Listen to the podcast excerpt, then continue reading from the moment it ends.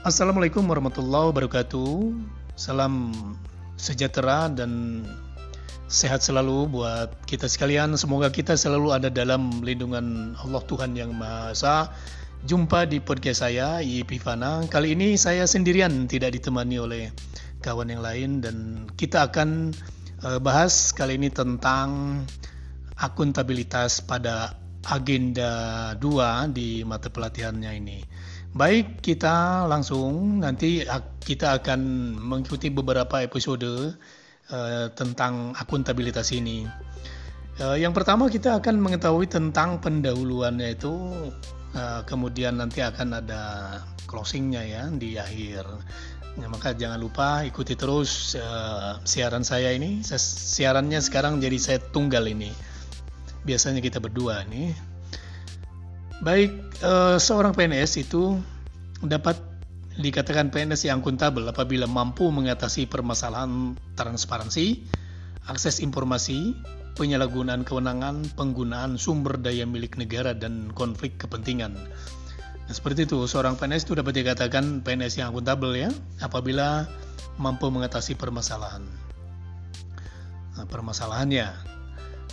Nah, kemudian dari mata pelatihan ini ya, kita tujuannya itu kita ini memfasilitasi pembentukan nilai-nilai ya nilai-nilai dasar akuntabilitas pada peserta pelatihan melalui substansi pembelajaran yang terkait dengan nilai-nilai dasar akuntabilitas konflik kepentingan dalam masyarakat netralitas PNS keadilan dalam pelayanan publik, dan sikap serta perilaku konsistennya. Nah, dari hasil belajar ini kita akan uh, mampu mengaktualisasikan nilai-nilai dasar akuntabilitas dalam pelaksanaan tugas uh, kita selaku jabatan PNS ya.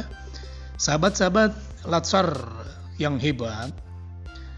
Kemudian ada indikator yang hendak kita dapat harapkan di pembelajaran ini itu agar peserta dapat menjelaskan akuntabilitas secara konseptual, teoritis, sebagai landasan untuk mempraktikkan perilaku akuntabel.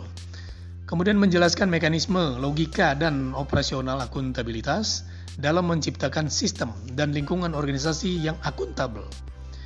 Menjelaskan penerapan akuntabilitas secara menyeluruh dalam organisasi memberikan contoh perilaku akuntabel, untuk penegakan akuntabilitas, menganalisis atau menilai contoh penerapan akuntabilitas secara tepat.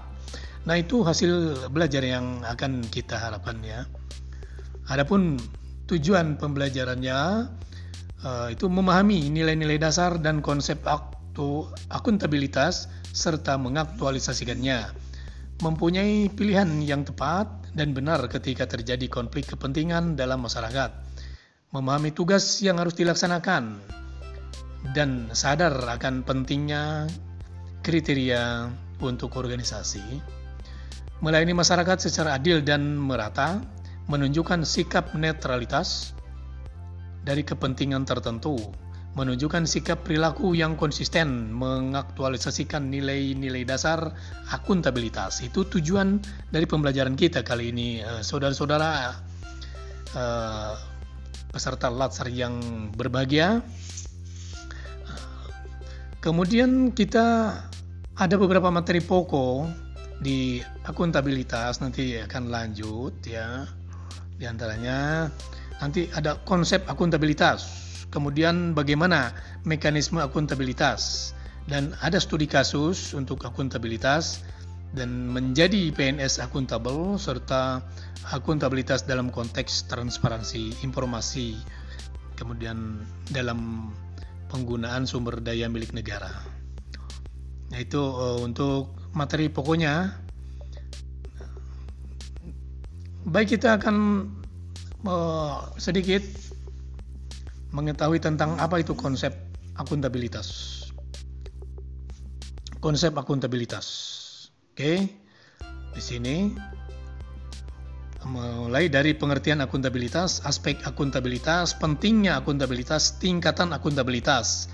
Jadi konsepnya seperti itu. Untuk akuntabilitas ada beberapa item ya. Pengertian akuntabilitas, aspek akuntabilitas serta pentingnya akuntabilitas dan tingkatan akuntabilitas. Nah, eh, bagaimana akuntabilitas dan responsibilitas? ASN di sini perlu uh, memiliki akuntabilitas dan kewajiban pertanggungjawaban yang harus dicapai. Responsibilitas dan responsibilitas adalah kewajiban untuk bertanggung jawab. Jadi ada akuntabilitas dan responsibilitas. PNS ini harus memiliki dua hal.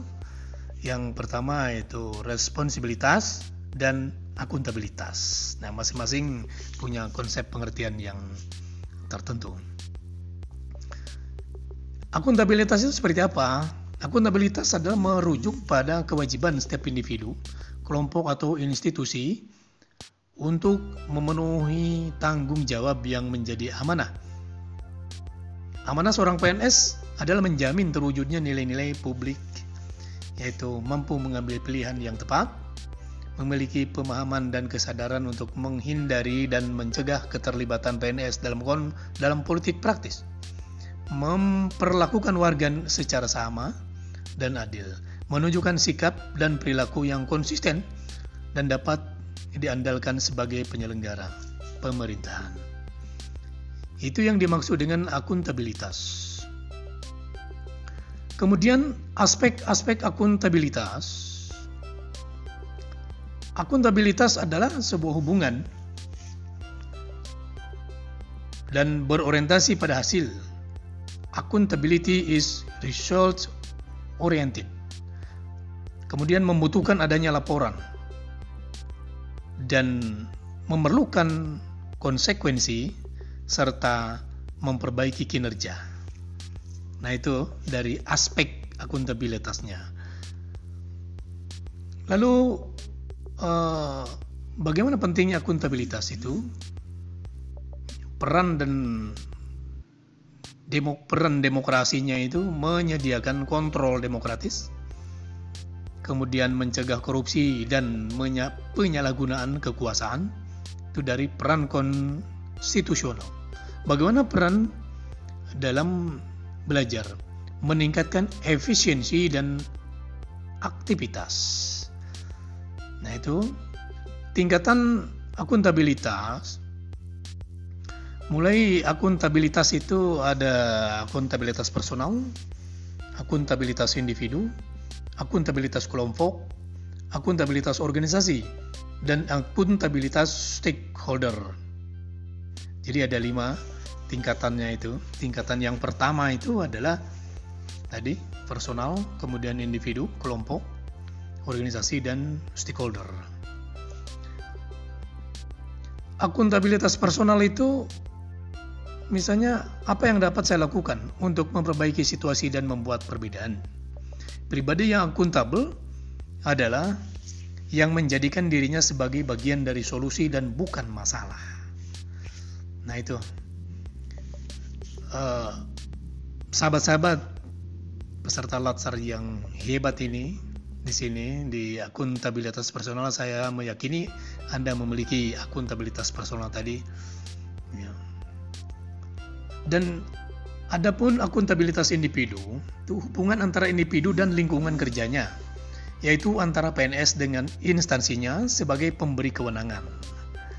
Dan instansinya bertanggung jawab untuk memberikan arahan yang memadai, bimbingan, dan sumber daya serta menghilangkan hambatan kinerja. Itu akuntabilitas individu, dan akuntabilitas kelompok itu kinerja sebuah institusi biasanya dilakukan secara kerjasama kelompok. Jadi di sini kalau kelompok itu adalah uh, di institusi ya. Hasil hasil itu adalah berkat kinerja bersama. Jadi kerjasama kelompok namanya, pembagian kewenangan dan semangat kerja yang tinggi. Nah, semangat kerjasama yang tinggi antar berbagai kelompok yang ada dalam sebuah institusi memainkan peran yang penting. Jadi peranan penting ini adalah di sini adalah pertama pembagian kewenangan ya, untuk tercapainya organisasi yang diharapkan. Nah, untuk akuntabilitas organisasi itu mengacu pada hasil pelaporan kinerja yang telah dicapai, baik pelaporan yang dilakukan oleh individu terhadap organisasi atau institusi maupun kinerja organisasi kepada stakeholder. Akuntabilitas stakeholder adalah mereka masyarakat umum, pengguna layanan, dan pembayar pajak misalnya memberikan masukan, saran, dan kritik terhadap kinerjanya. Ini stakeholder ya. Akuntabilitas stakeholder itu tanggung jawab organisasi di sini pemerintah, ya, organisasi pemerintah di sini yang dimaksudkan untuk mewujudkan pelayanan dan kinerja yang adil, responsif dan bermartabat. Oke, kita masuk ke jenis-jenis ya, jenis-jenis akuntabilitas, sahabat eh, peserta latsar yang hebat ini. Kita masuki jenis-jenisnya. Uh, pertama itu vertical accountability, pertanggungjawaban atas pengelolaan dana kepada otoritas yang lebih tinggi. Jadi ini secara vertikal ya jenisnya. Kemudian ada juga yang secara horizontal. Kalau horizontal itu laporan pejabat pemerintah kepada publik. Jadi horizontal itu kepada publik, kemudian untuk vertikal itu akuntabilitas akuntabilitinya itu kepada uh, otoritas yang lebih tinggi. Gitu ada vertikal dan horizontal. Oke, kita lanjut di bab selanjutnya mengenai mekanisme akuntabilitas. Di bab ini, mekanisme akuntabilitas, indikatornya itu agar kita memiliki kemampuan untuk memahami dimensi, dimensi mekanisme akuntabilitas untuk mewujudkan organisasi sektor publik yang akuntabel.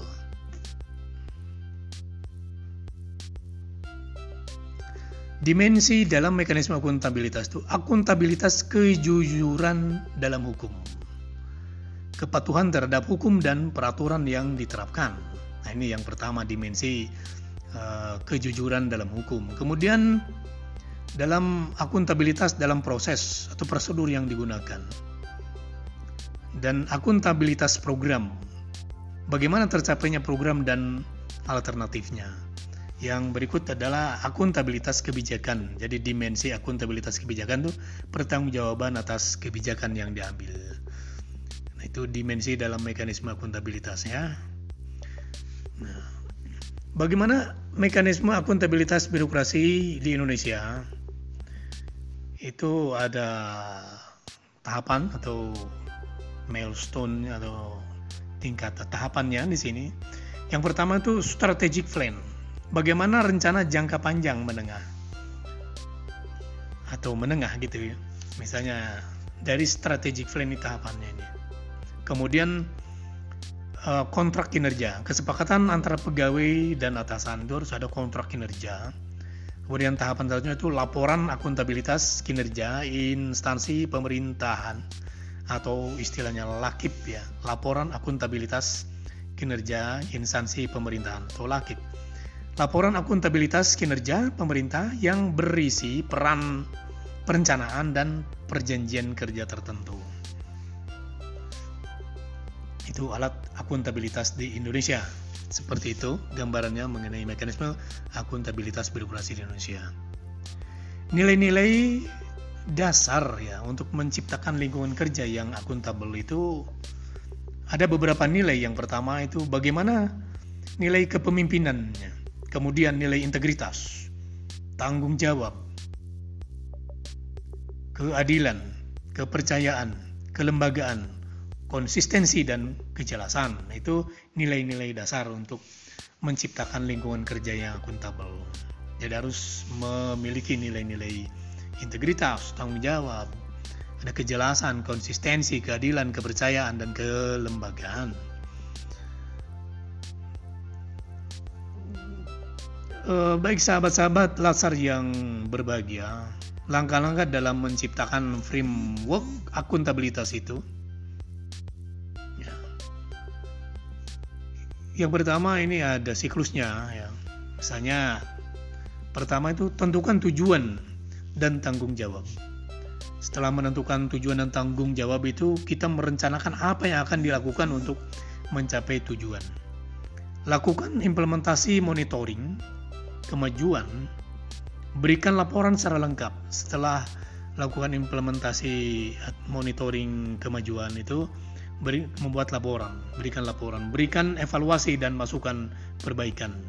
Kemudian tentukan lagi untuk tujuan dan tanggung jawab. Itu secara bersiklus kembali menentukan lagi tujuan dan tanggung jawab, kemudian rencanakan apa yang uh, akan dilakukan untuk mencapai tujuan, lakukan implementasi monitoring kemajuan, berikan laporan secara lengkap, berikan evaluasi dan masukan perbaikan.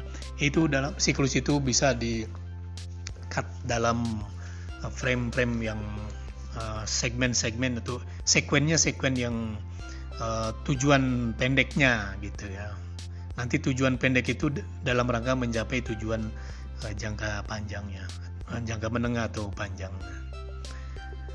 Nah demikian uh, saudara sahabat Latsar yang berbahagia di episode yang pertama ini uh, mudah-mudahan kita dapat memahami uh, materi yang disampaikan nanti kita akan lanjut di uh, episode berikutnya. Saran masukan dan sebagainya uh, saya sangat mengharapkan itu. Silakan uh, bisa disampaikan saran dan masukannya. Dan uh, melalui IG saya, Facebook saya, serta di Twitter saya. Semuanya silakan kita bisa berinteraksi dan jumpa lagi nanti di episode berikutnya. Terima kasih. Wassalamualaikum warahmatullahi wabarakatuh.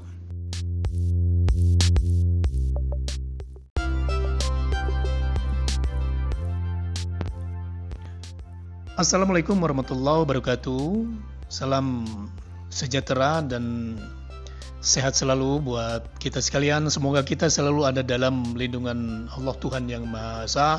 Jumpa di podcast saya, Ipivana. Kali ini saya sendirian, tidak ditemani oleh kawan yang lain dan kita akan uh, bahas kali ini tentang akuntabilitas pada agenda 2 di mata pelatihannya ini.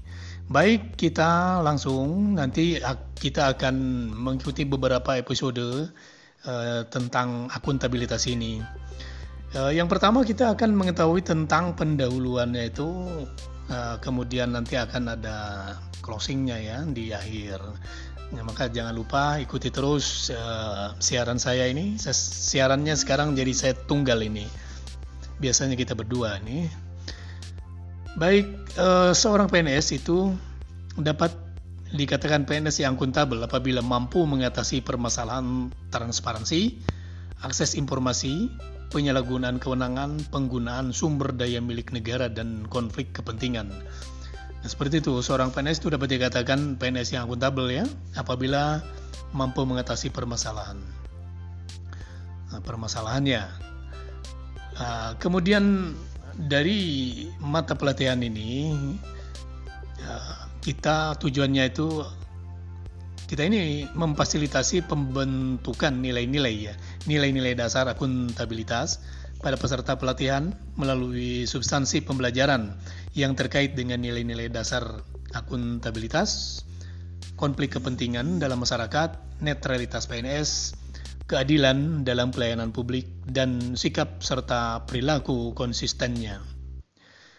Nah, dari hasil belajar ini kita akan uh, mampu mengaktualisasikan nilai-nilai dasar akuntabilitas dalam pelaksanaan tugas uh, kita selaku jabatan PNS ya. Sahabat-sahabat Latsar yang hebat.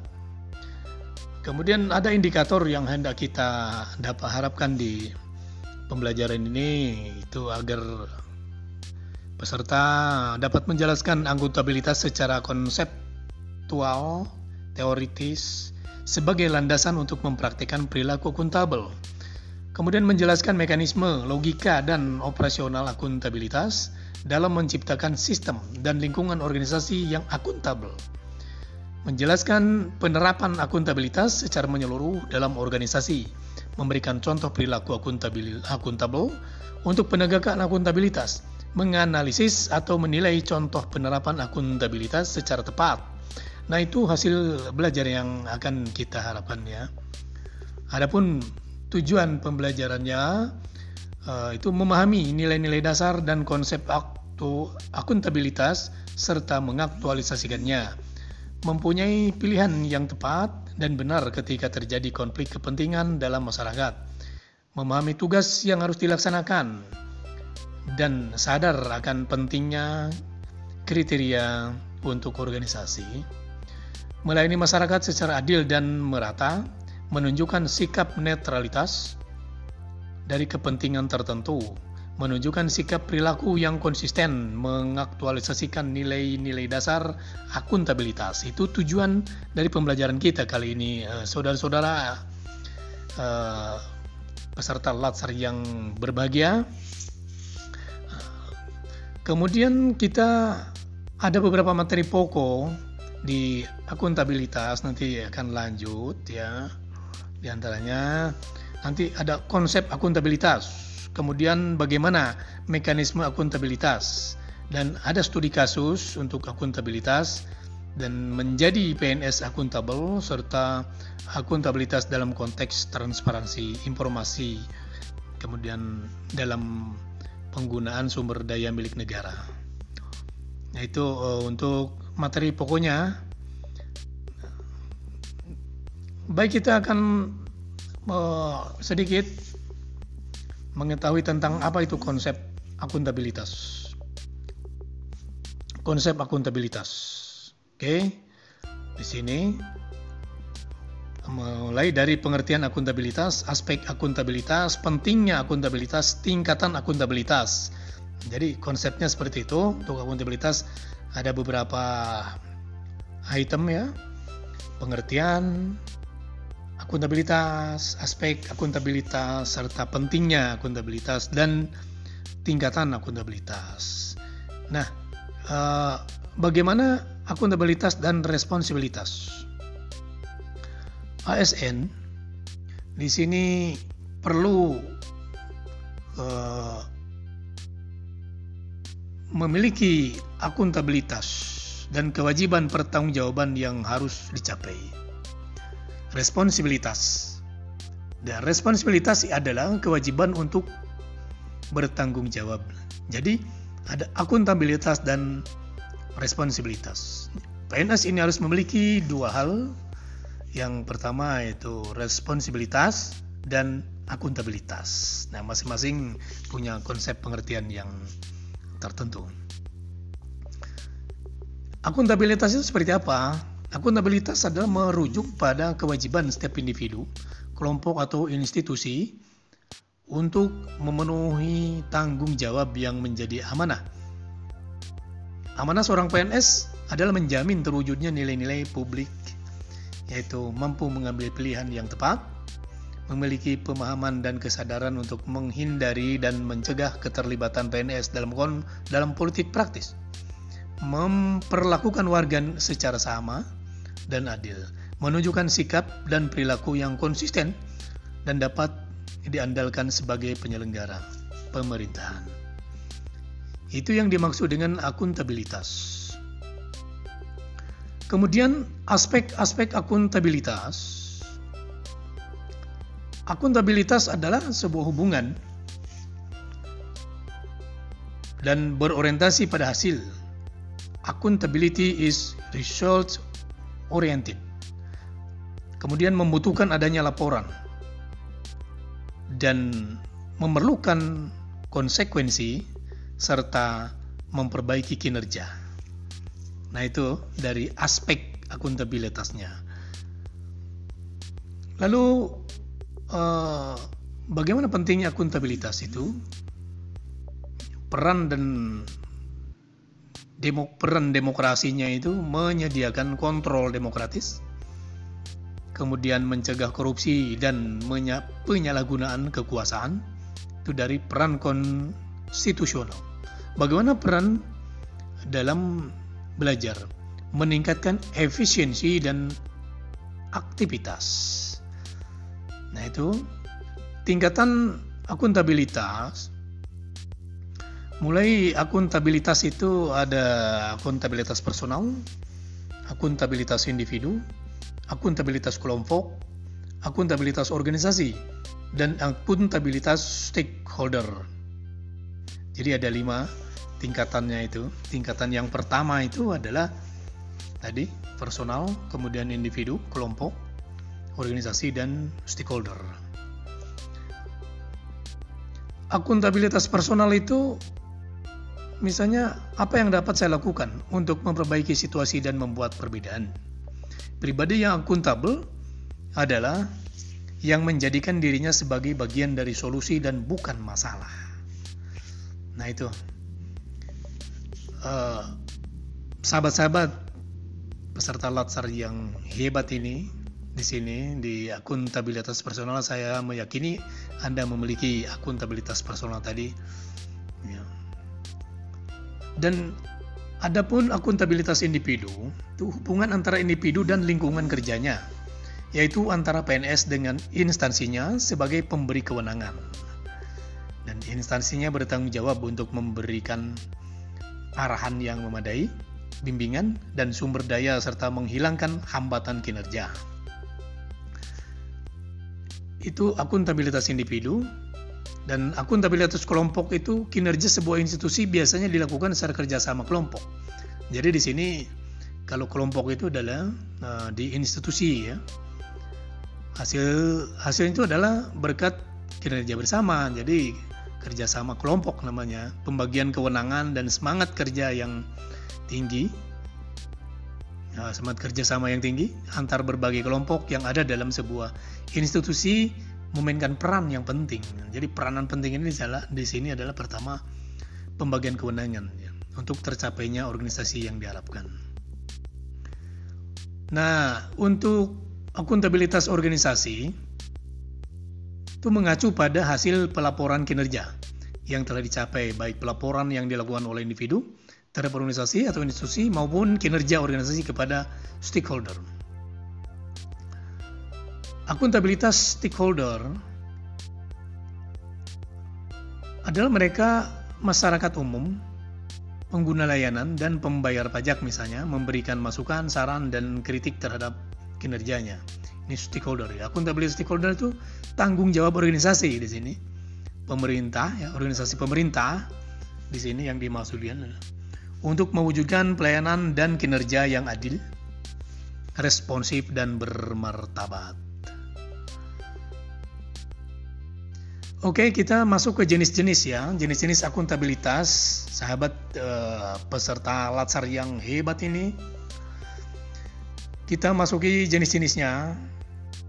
Uh, pertama atau vertical accountability, pertanggungjawaban atas pengelolaan dana kepada otoritas yang lebih tinggi. Jadi ini secara vertikal ya jenisnya. Kemudian ada juga yang secara horizontal. Kalau horizontal itu laporan pejabat pemerintah kepada publik. Jadi horizontal itu kepada publik, kemudian untuk vertikal itu akuntabilitas akuntabilitinya itu kepada uh, otoritas yang lebih tinggi gate ada vertikal dan horizontal. Oke, kita lanjut di bab selanjutnya mengenai mekanisme akuntabilitas. Ya. Di bab ini, mekanisme akuntabilitas, indikatornya itu agar kita memiliki kemampuan untuk memahami dimensi, dimensi mekanisme akuntabilitas untuk mewujudkan organisasi sektor publik yang akuntabel.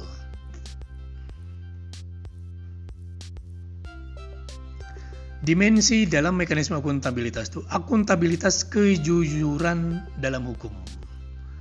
Kepatuhan terhadap hukum dan peraturan yang diterapkan. Nah, ini yang pertama dimensi uh, kejujuran dalam hukum. Kemudian dalam akuntabilitas dalam proses atau prosedur yang digunakan dan akuntabilitas program.